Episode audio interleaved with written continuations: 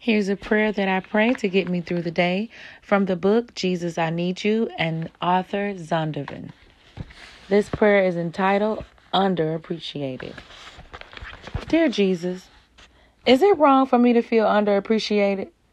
I work so hard. I give my time, my effort, and my money. And it's as if no one even notices. Sometimes I wonder whether what I do even matters. Would anyone notice if I just stopped? I know I'm just having a pity party.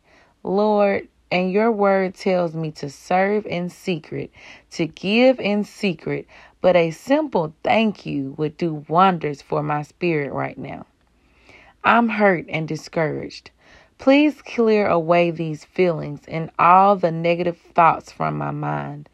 Help me see clearly what it is I need to be doing, what you want me to do. Guide me through this dark time with your perfect light. You tell me, Lord, that it is more blessed to give than to receive, and that in serving others, I am really serving you. So I give myself to you and to your service. Use my hands, my feet, these gifts you've given me to shine for you. And while I still wouldn't mind a bit of appreciation here on earth, I know that you're smiling down on me from heaven. Amen.